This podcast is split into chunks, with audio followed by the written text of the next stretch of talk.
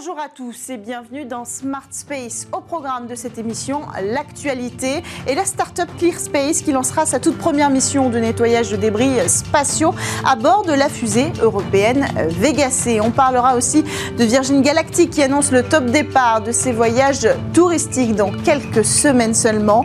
Une étude qui pointe les avantages et ils sont nombreux d'embarquer les femmes dans les missions spatiales. Et puis dans votre collection, on se penchera ensemble sur cette mystérieuse mission militaire chinoise tout juste achevée.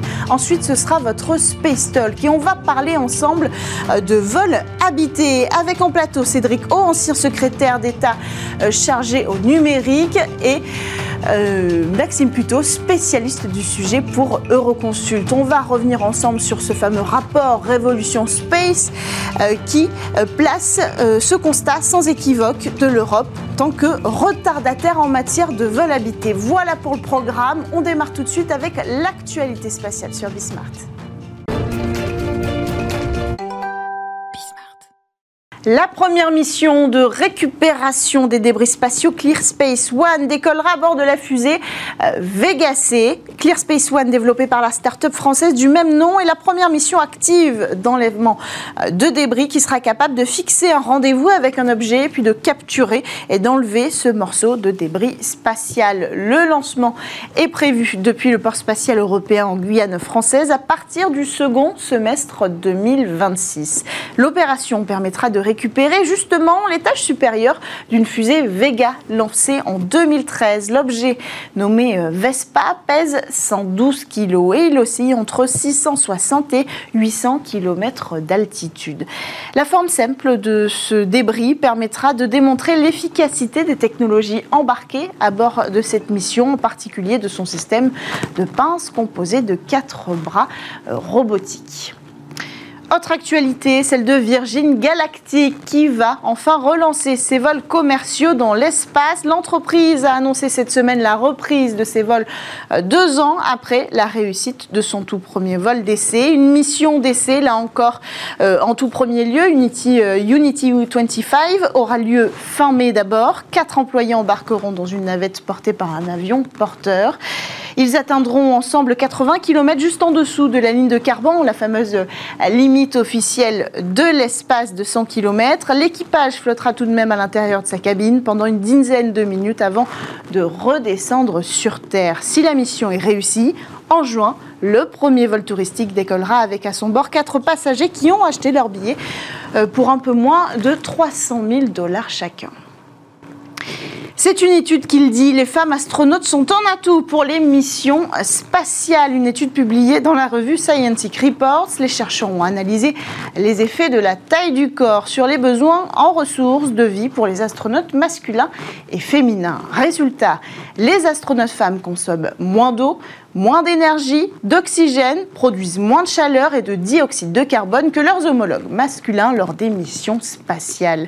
Et les économies potentielles sont considérables. Par exemple, l'étude a montré euh, que sur une mission de 1080 jours environ, une équipe entièrement féminine de 4 membres nécessiterait 1695 euh, kilos de nourriture en moins. Alors ce que ça représente, c'est une économie de plus de 158 millions de dollars.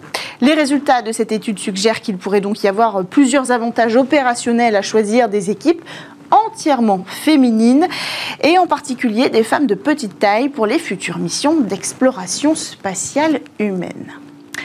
Dernière actualité, c'est votre col actu. Une navette spatiale chinoise dont on sait peu de choses a achevé sa mission militaire cette semaine. Après une mission record de 267 jours en orbite, l'engin est retourné sur Terre. Il a atterri dans la nuit du 8 au 9 mai euh, sur la piste d'un site militaire dans le désert de Gobi. Sa mission est officiellement un succès technologique et opérationnel. Alors pour en savoir euh, davantage, comprendre un petit peu ce qui se cache derrière euh, cette annonce, nous avons en ligne la spécialiste de l'exploration spatiale Marie-Ange Sangui, rédactrice en chef du magazine Espace et Exploration. Bonjour Marie-Ange.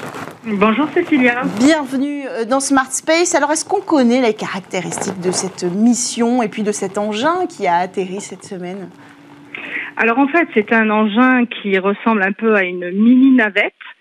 Si on voulait comparer, ça serait un peu comme le X-37B américain, c'est un peu le même principe. Ce sont des, petits lifting body, c'est-à-dire c'est assez petit, ça fait une dizaine de mètres de long, hein, c'est vraiment euh, pas grand-chose, mais c'est le même principe et c'est un mini une mini navette qui va tourner, qui va rester sur orbite un certain nombre de jours. Là, c'est 276 pour euh, les Chinois.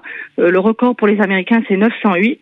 Mais il faut savoir que les Chinois sont déjà secrets en temps normal sur leur programme. En général, on sait les choses 24 ou 48 heures avant, voire après même.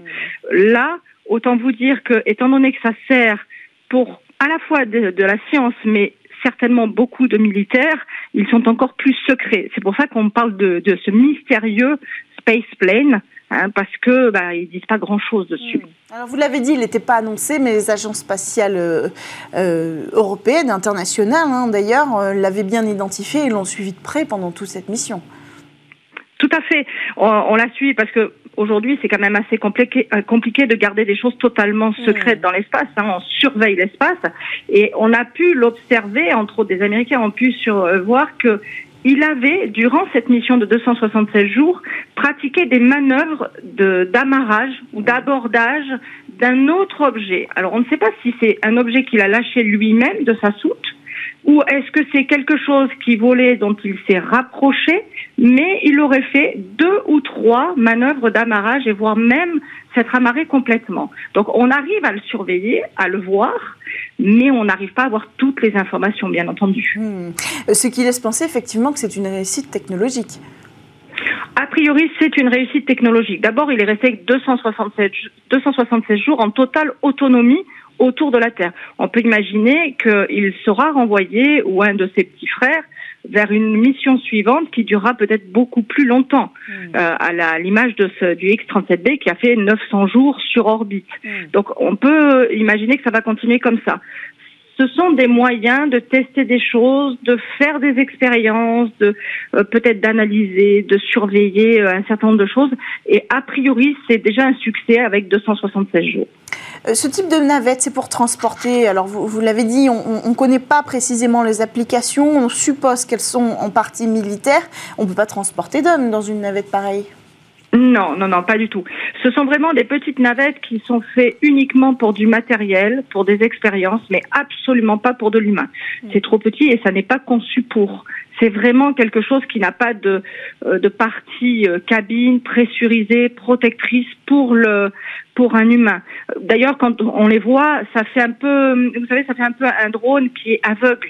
Voilà, c'est hmm. un, un, drone euh, spatial qui va très haut puisque c'est aux alentours des, des 550-600 kilomètres d'altitude et euh, il est totalement aveugle. Il n'y a rien, il n'y a rien de prévu pour les humains. Pour l'instant, ce ne sont que des euh, petites navettes, des mini navettes de travail scientifique et militaire. est-ce, qu'on a une idée de la suite? Est-ce qu'on a déjà quelques informations sur une prochaine mission? Ou est-ce que de toute façon on va rester dans le noir quoi qu'il arrive sur les missions de la Chine? Alors sur les missions de, ce petit avion-là, cette petite navette, on est dans le flou complet, voire le noir même complet, hein, le noir spatial, parce que en fait, euh, on saura qu'il aura décollé, soit on le saura au moment où il va décoller, soit après qu'il ait décollé, parce qu'on l'aura repéré, parce qu'on l'aura vu grâce à des satellites, entre autres. On aura repéré le décollage, on aura repéré que quelque chose se met sur orbite et que euh, on le suivra au radar. Voilà. Euh, ce sont des missions en général. On... Déjà qu'au niveau des Américains, ils en parlent très peu, mais alors autant vous dire qu'au niveau des Chinois, c'est encore plus discret. Comme toutes les missions, mais celle-là est très très discrète. Merci beaucoup Marie-Ange Sangui, rédactrice en chef d'Espace et Exploration, d'avoir éclairé notre lanterne sur cette mystérieuse mission euh, militaire chinoise. On enchaîne quant à nous avec le Space Talk sur Bismart. L'Europe ne peut plus ignorer l'urgence de se munir de capacités autonomes. En matière de vol habité, ce n'est plus seulement les experts, journalistes et autres acteurs du secteur hein, qui le disent, mais un groupe d'évaluation indépendante mandaté par l'Agence spatiale européenne elle-même. Alors, je ne vous apprends rien, le résultat de cette consultation, c'est un rapport Révolution Space présenté euh, fin mars. Depuis, le sujet euh, du vol habité sur toutes les lèvres, alors même que pendant ce temps-là, nous regardions passivement décoller euh, puis exploser la fusée Starship outre-Atlantique. Pour en parler, un membre de ce groupe consultatif est avec nous en plateau, Cédric O, ancien secrétaire d'État chargé euh, du numérique et membre du HLAG, euh, pour le dire en français, le groupe consultatif de haut niveau de l'ESA. Bonjour. Bonjour. Bienvenue sur euh, le plateau de Smart Space. À vos côtés, un spécialiste aussi du sujet, Maxime Puto, spécialiste du sujet des lanceurs Bonjour. chez Euroconsult. Bienvenue Maxime sur le plateau de Smart Space. Alors Cédrico, vous comptez parmi les 12 experts qui ont rédigé euh, Révolution Space. À vos côtés, il y avait des acteurs du secteur privé, mais aussi d'institutions. On peut citer par exemple Anders Fogh Rasmussen, ancien secrétaire général de l'OTAN. Dans ce rapport, vous avez ensemble dressé un constat euh, qui rappelle clairement que si nous en sommes là aujourd'hui, c'est-à-dire en déficit de souveraineté, hein, clairement en matière de vol habité, ben, c'est parce que l'Europe l'a décidé précisément. Alors je peux citer euh, le rapport qui dit l'Europe a décidé de ne pas investir dans le leadership, et les mots sont assez forts, et l'autonomie en matière de vol habité. Comment vous l'expliquez avec ce nouveau regard que vous avez pu euh, acquérir en faisant ce rapport? Alors d'abord, la situation qu'on connaît aujourd'hui dans le spatial est assez différente Mm. de, on va dire, l'environnement qu'il y avait il y a 10 euh, ou 20 ans au moment où ces décisions ont été prises. Donc il ne faut pas prendre, juger les décisions d'il y a 20 ans au regard de ce qui se passe, euh, de ce qui se passe aujourd'hui. Mm. Ce qui est certain, c'est que en 20 ans, les choses ont beaucoup changé. L'Europe a pris la décision à un moment, il y a quelques, voilà, il y a quelques années, de ne pas être présente dans l'exploration spatiale. Alors, il y a eu beaucoup de transformations depuis. Euh, il y a eu une baisse drastique de combien ça coûte pour aller euh, dans l'espace. Pour donner un chiffre, la station spatiale int- internationale a coûté entre 100 et 150 milliards d'euros. Et les projets américains, notamment, qui sont sur la table pour lui succéder en 2030, c'est Mm. autour de 3, même si c'est dérivé, ils ont 4, 5 milliards d'euros. Donc on est vraiment dans une diminution des coûts, euh, qui va créer un énorme marché dans le spatial. Et il y a aujourd'hui une énorme compétition euh, internationale euh, pour l'accès euh, à l'espace qui qui change les choses. Donc, il y, a, il y a quelques années, le spatial apparaissait comme quelque chose de très cher et pas forcément euh, indispensable ce qui a conduit à ces, discu- à ces décisions européennes. Aujourd'hui, ce que dit le rapport, c'est que le changement du paysage spatial doit conduire l'Europe à se reposer la question. Hmm. Qui est un constat pas, pas surprenant, je le disais en introduction, mais pour les experts du sujet, on attendait peut-être que ces mots soient, soient posés. On sort de la phase de tabou et de déni où euh, le vol habité était un gros mot dans le spatial et on commence à se rendre compte qu'on ne peut plus ignorer le sujet Mm. et qu'on a vocation probablement à l'embrasser davantage. Oui. Alors Cédrico, en tant qu'ancien secrétaire d'État euh, euh, chargé du numérique, quel a été votre regard sur cette décision? Finalement, euh, ce, ce- ce- ce non-choix de l'ESA, ou plutôt ce choix assumé de ne pas prendre cette décision, euh, cette direction du vol habité est-ce que euh, c'est une situation qui a euh, sa comparaison dans le secteur de la tech ou du numérique? Quelle a été votre approche avec ce background-là? Alors, euh, pour, pour parler de mon approche, on en parlait avant, avant d'entrer sur le plateau. Moi, je ne suis pas arrivé dans le groupe en me disant euh, il faut absolument aller dans, dans l'espace. Et Mm. d'une certaine manière, euh, c'est vrai quand on est dans les positions de décision aux décideurs publics, chaque secteur, que ce soit euh, les biotechnologies, euh, le quantique, le numérique, euh, le nucléaire, l'énergie, les énergies vertes, va toujours venir vous dire il faut absolument investir énormément dans mon secteur, c'est euh, décisif. Hmm. Et donc votre choix en tant euh, que décideur politique, c'est pas de savoir si vous avez envie d'aller faire du vol habité, c'est de savoir si vous choisissiez plutôt d'investir dans l'intelligence artificielle ou dans le nucléaire plutôt que dans le vol habité. Et si je regarde les décisions qui ont été prises par mes prédécesseurs euh, de manière assez large, euh, je, peux, je pense que je peux les comprendre au regard de ce qui se passait Hmm. euh, à, à l'époque. L'Europe a moins d'argent de manière générale à investir dans l'innovation que les États-Unis pour des raisons de, de choix collectifs. Et à l'époque, ces choix étaient plutôt rationnels. Je pense que ce que je disais tout à l'heure, c'est que les choses ont changé et les choix n'ont pas Mm. vocation à être définitifs. Et il me semble assez urgent qu'on revienne sur ces choix. Et ce, ce moment charnière, il a, il a une comparaison dans un autre secteur? Euh, Ce besoin de souveraineté, euh, ce besoin de prendre le virage parce qu'on est en retard et qu'il faut L'aviation, aussi peut-être euh, l'aviation. L'aviation, je veux dire, li- li- la construction du groupe Airbus est quand même assez intéressante et vient à un moment donné où euh, l'industrie américaine s'est consolidée, Boeing devenait de plus en plus gros et les industriels européens ont décidé de se mettre en commun. Mm. La même l'histoire de même l'histoire d'Ariane aussi euh, est, un ré- est une réaction. Ce qui est intéressant, c'est qu'à chaque fois l'Europe est en, plutôt en réaction euh, et, euh, et se- s'organise et, et, et décide d'aller de l'avant. Mm. oui. Là, eh, Moi, je voudrais faire un, un- un parallèle avec, euh, si on regarde le secteur de l'exploration spatiale et des lanceurs, euh, ce qui est, si on regarde ce que les Américains ont fait plutôt, Mm. il y a 10 ans, Ariane euh, assure plus de la moitié des lancements commerciaux dans le monde. Mhm. Le reste, c'est largement Soyuz, et les Américains sont une petite partie. Aujourd'hui, euh, SpaceX va faire, enfin, pour objectif de faire 100 lancements dans l'année, Ariane Espace en programme 4, dont un n'est pas très bien passé. Mhm. Euh, il y a eu une réaction. C'est-à-dire, d'abord, on était dans le jeu. Mm. Et, et, de l'autre côté, on peut regarder, les Américains ont tiré des leçons de leur disparition du secteur des lanceurs. D'ailleurs, des leçons plutôt organisationnelles qu'en que, matière d'investissement. Il y a des choses qui existent et je pense qu'il faut se poser les mêmes questions. Mm. Ça prend du temps, 10, 15 ans. on ne va pas changer la situation en deux ans. Euh, mais il y a la possibilité de revenir dans le jeu. Alors, deuxième constat, euh, on manque de budget. Ça, c'est un sujet qu'on aborde souvent euh, dans Smart Space. Il est écrit noir sur blanc là-dedans. Alors, vous allez peut-être nous, redonner les chiffres. Pour reprendre ce rapport, euh, il dit, je cite, l'Europe dépense un milliard environ pour l'exploration spatiale sur un budget annuel de 7 milliards. Quand on a des aides publiques, à la pharmacie, par exemple, qui atteignent les 40 milliards d'euros, à celle de l'automobile, 60 milliards. Oui, mais c'est pas la même chose de justifier 40 milliards pour la santé que pour l'exploration spatiale. Le spatial a toujours eu besoin de se justifier, euh, avec la caricature d'envoyer de, l'argent dans l'espace. Le vol habité encore plus, parce qu'on s'inter autant on peut justifier assez facilement euh, les retours et les retombées socio-économiques euh, de l'observation de la Terre, des télécommunications, autant le vol habité c'est plus compliqué. On a mm. toujours l'impression qu'on envoie des astronautes juste pour aller faire des galipettes en l'air. Du coup, on a besoin de, justifier davantage ces retombées-là. Et, et, je dirais, c'est des justifications auxquelles on ne peut pas échapper.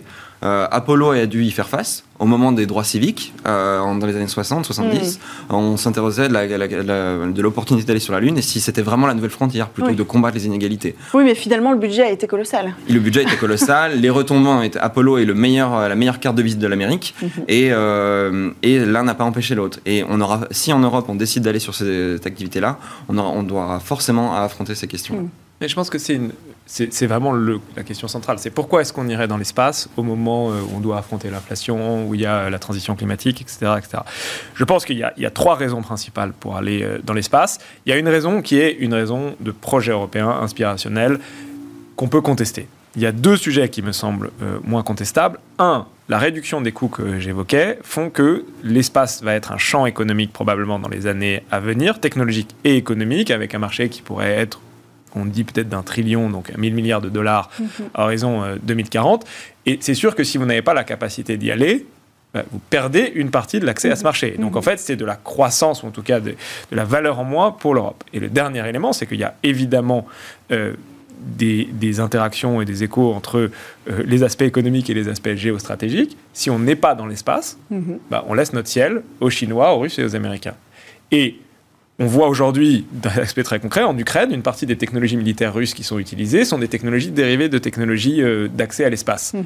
Maîtriser la réentrée dans l'espace, maîtriser euh, l'évolution euh, en orbite, mhm. sont des choses qui sont absolument essentielles. Donc pour notre souveraineté, pour notre capacité à rester indépendant et à garder l'indépendance de nos choix, on a besoin, on a besoin d'y aller. Donc ces différentes raisons font que ça sert à quelque chose de maîtriser cet aspect, cet accès à l'espace. Et puis vous l'avez dit, ce marché-là, si on s'y refuse, le coût euh, euh, qu'on se refusait à mettre jusqu'alors pour investir dans, le, vol habité, en réalité sera moindre par rapport à ce qu'on peut perdre euh, en n'allant pas sur cette opportunité commerciale, Maxime. Et on deviendra tributaire des partenaires qui possèdent ces capacités d'accès. Hmm. Donc ça nous coûtera plus cher à la fin. À la fin, ça nous coûtera plus cher. C'est sûr. S'il y a un truc qui est intéressant dans les chiffres que vous avez cités, on parle évidemment de chiffres qui, sont, qui peuvent paraître impressionnants, mais hmm. quand on dit qu'on met un milliard d'euros dans l'exploration spatiale au niveau de toute l'Europe par an.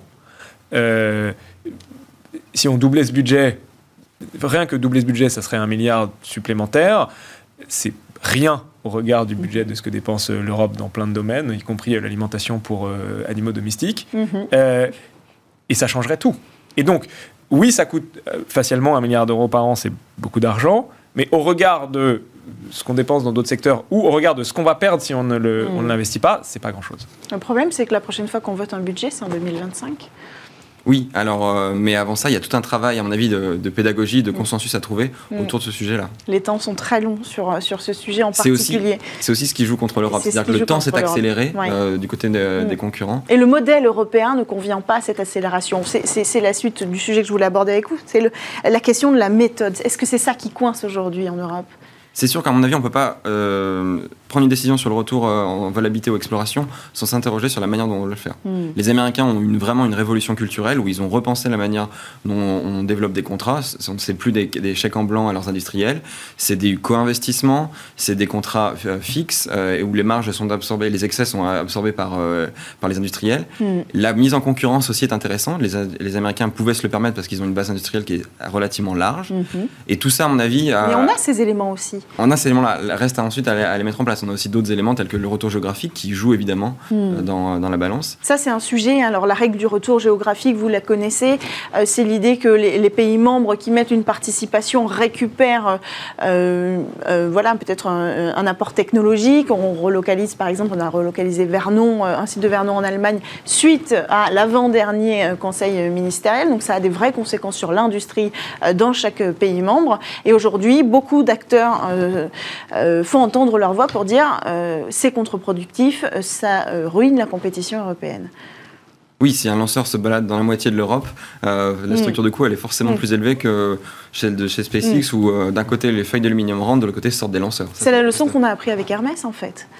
Alors, euh, ju- juste si je peux revenir sur un élément que vous, vous, vous évoquiez, euh, il faut bien regarder ce qui s'est passé dans les. Ce qui a fait que les Américains sont revenus dans la course et sont devenus dominants. Mm. Sur les 20 dernières années, le budget de la NASA, alors c'est un peu. C'est pas vraiment vrai sur les deux dernières ou trois dernières années, mais sur les 20 dernières années, le budget de la NASA n'augmente pas significativement. Il est stable. Et donc les Américains passent d'une absence totale d'un marché à une domination totale d'un marché, pas en augmentant leur budget. Mm. Donc, il faut probablement que l'Europe dépense plus, mais c'est pas le facteur le plus important. Le facteur le plus important, c'est que les Américains, comme Maxime le disait, transforment la manière dont ils contractualisent leur rapport au secteur privé euh, et font émerger une nouvelle génération de SpaceX, Blue Origin, qui sont beaucoup, beaucoup plus efficaces que les acteurs américains en place et que les acteurs européens euh, en place. Donc c'est ça qu'on doit faire pour revenir dans le jeu. La question du retour géographique, qui est un peu euh, le sujet euh, chiffon rouge euh, Mhm. dans l'Europe spatiale, alors je vais donner mon avis personnel, c'est que il est évident que c'est totalement anti-industriel d'avoir cette approche de retour géographique et on ne peut pas prétendre être compétitif en contraignant les industriels sur les gens avec qui ils doivent contractualiser et les prix auxquels ils doivent les payer. Mhm. Mais je pense que ce n'est pas l'essentiel du, Mm. du sujet. Je pense que si on, on supprimait le retour géographique du spatial européen, on améliorerait les coûts de peut-être 20%, 30%.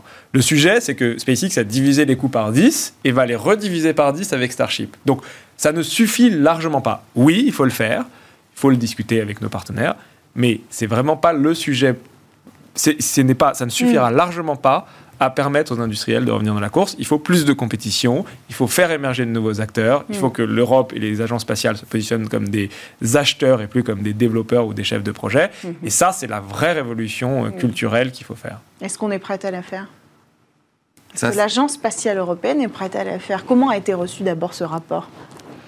Alors, je pense que euh, ce qui est, ce qui est la- le bon côté de la situation compliquée dans laquelle on est, on est dans une situation qui, il faut le dire, est une situation. de crise en Mhm. matière de lanceurs. hein. On est, Mhm. On a, on a en plus la situation européenne, le contexte n'aide pas. C'est-à-dire qu'on a euh, le, le lanceur Ariane 6 qui est en retard. euh, Vega on- qui, euh, a des- Vega qui qui a, qui a raté son, le coche. Je pense que- Ariane 5 qui, qui va arrêter. On va avoir un vide de lanceurs. Je pense que pour tout le monde, tout le monde reconnaît qu'on est en situation de crise. Et donc, ces situations permettent, malheureusement ou heureusement, Hmm. euh, d'avoir une prise de conscience qui Mm. fait qu'on sait qu'on ne peut pas rester, continuer à faire les choses. Mais c'est là qu'on a une au- émergence des États aussi. Ouais. euh, individuellement, on, on a la France, par exemple, avec France 2030, qui met plus d'argent qu'avant euh, sur, sur ces sujets-là pour faire émerger les acteurs dont vous parliez. Donc c'est peut-être comme ça que va se jouer cette nouvelle dynamique. C'est-à-dire que si on fait la décision de, de mettre fin au retour géographique, il faudra en assumer les conséquences. Ouais. Il va y avoir une réorganisation, il y aura probablement de la casse à l'emploi parce qu'on ira plus sur une logique d'efficacité, Mm. une redistribution, et en effet davantage de compétition puisque on va retourner à un fonctionnement où les États vont chacun défendre leur poulain. À la fin, se pose la question de la taille du marché européen Mm. et de la capacité de, tous- de- de tous ces acteurs à trouver des clients. Mhm. Et je dirais c'est finalement un peu comme la- ce qui va se passer, ce qui s'est passé aux États-Unis, c'est-à-dire que dans tous ces contextes de compétition, il y a eu des gagnants, SpaceX, mais il y a aussi des perdants Mhm. et, euh, et des gens qui ne sont plus là. Mais c'est aussi euh, c'est le prix finalement de la compétition et de l'innovation. Hmm. Je pense que c'est tout le monde est d'accord pour dire qu'il faut euh, changer des choses. Ça sera des changements douloureux. hein. Il faut pas, euh, il faut pas se le cacher. Les Français ont beau jeu de, de critiquer le retour géographique. Il faudra qu'ils soient aussi prêts à considérer qu'ils pourraient être dans les perdants sur certains secteurs de la technologie ou des, Mhm. startups euh, allemandes ou italiennes. Et ça, je pense qu'il faut l'accepter parce que l'Europe sera plus forte de manière euh, euh, collective. Mais il faut av- pouvoir avoir cette discussion euh, entre les différents pays qui sont partie prenante, euh, euh, partie prenante à l'ESA. Et à dire vrai, d'abord entre les trois principaux que sont l'Allemagne, l'Italie et la France. Ce qu'a commencé à faire Bruno Le Maire depuis l'année dernière à le sommet du spatial en signant des accords avec l'Allemagne, avec l'Italie, pour pousser le sujet des lanceurs? Est-ce que ça, c'est une, une voie euh, euh, peut-être encourageante? Comment on va faire? Parce qu'on parle quand même, euh, la technologie des lanceurs. pour aller mettre des objets en orbite, on l'a, on la connaît. La technologie d'un lanceur pour aller mettre des hommes dans l'espace, est-ce qu'on on est capable d'aboutir? On maîtrise probablement les briques technologiques ici et là, mais elles gagnent déjà à être, à mon avis, qualifiées pour le vol habité et intégrées. Et ça, c'est pas une mince affaire. Il y a des initiatives qui sont soutenues par les agences, euh, des programmes de recherche, euh, mais il y a aussi des initiatives privées euh, de, capsules de retour, de- d'envoi et de retour pour le cargo, peut-être Ouais. un jour du vol habité. Mhm, mhm. Et ça aussi, ça Avec peut être une Exploration Company, Exactement. par exemple et ça peut être des pistes intéressantes où des nouveaux entrants se proposent finalement d'un peu de changer la donne et de, de réduire les coûts. Et là où les acteurs traditionnels avaient plutôt tendance à, à s'inscrire dans le sillage des programmes de- des agences. Mais il faut que ces nouveaux entrants aient les reins solides financièrement. Mais ils auront les reins solides financièrement et trouveront des investisseurs. The Exploration Company est, une- est un très bon exemple. On a vu en Allemagne, ISA Aerospace a Mhm. aussi levé beaucoup d'argent. Si les acteurs publics changent leur manière de contractualiser avec eux. Et c'est en fait ça qui a été le, le- le changement radical du côté euh, américain. C'est que le fait que les acheteurs publics deviennent des acheteurs a permis aux jeunes entreprises qui étaient des fournisseurs de ces acteurs publics de lever de l'argent. Mais Mhm. s'ils n'ont pas ces perspectives-là, alors ils auront du mal à trouver de l'argent. Mais ce qui est intéressant et ce qui a beaucoup changé dans les dernières années, c'est qu'on a maintenant un tissu industriel d'acteurs historiques, mais aussi de nouveaux acteurs qui est très sérieux et qui donc pourra, dans, moi j'en suis persuadé, si on met les bonnes procédures en place, faire émerger des acteurs majeurs industriels dans les 10 à 15 ans à venir. Mhm. Mais ça prendra 10 à 15 ans et il faut le préparer dès maintenant. Est-ce que ce sera pas trop tard? Pas forcément. Le- L'Europe vise dans son propre temps. Il y a la, il y a la concurrence évidemment externe, mais euh, je pense qu'il y a une fenêtre d'opportunité qui n'a pas loupé. Mais il faut y aller quand même. Exactement. quoi. oui. Hmm. Ah, moi, je suis persuadé que c'est pas trop tard. On a largement la capacité technologique et la capacité entrepreneuriale Mm. de revenir dans le. C'est qu'une question, c'est qu'une question d'organisation. SpaceX a mis 10 ans à- ou même 15 ans, 20 ans à venir dans le jeu. On peut le faire. On peut sauter des pas technologiques. Peut-être qu'il faut essayer d'aller faire des moteurs qui sont réutilisables pas 50 fois, mais 5000 fois. Mhm. Euh, on a des chercheurs, des ingénieurs, des entrepreneurs extraordinaires. Il faut juste leur créer l'environnement qui font qu'ils pourront le faire. Avant de conclure, que va devenir ce comité consultatif? Vous faites encore partie aujourd'hui?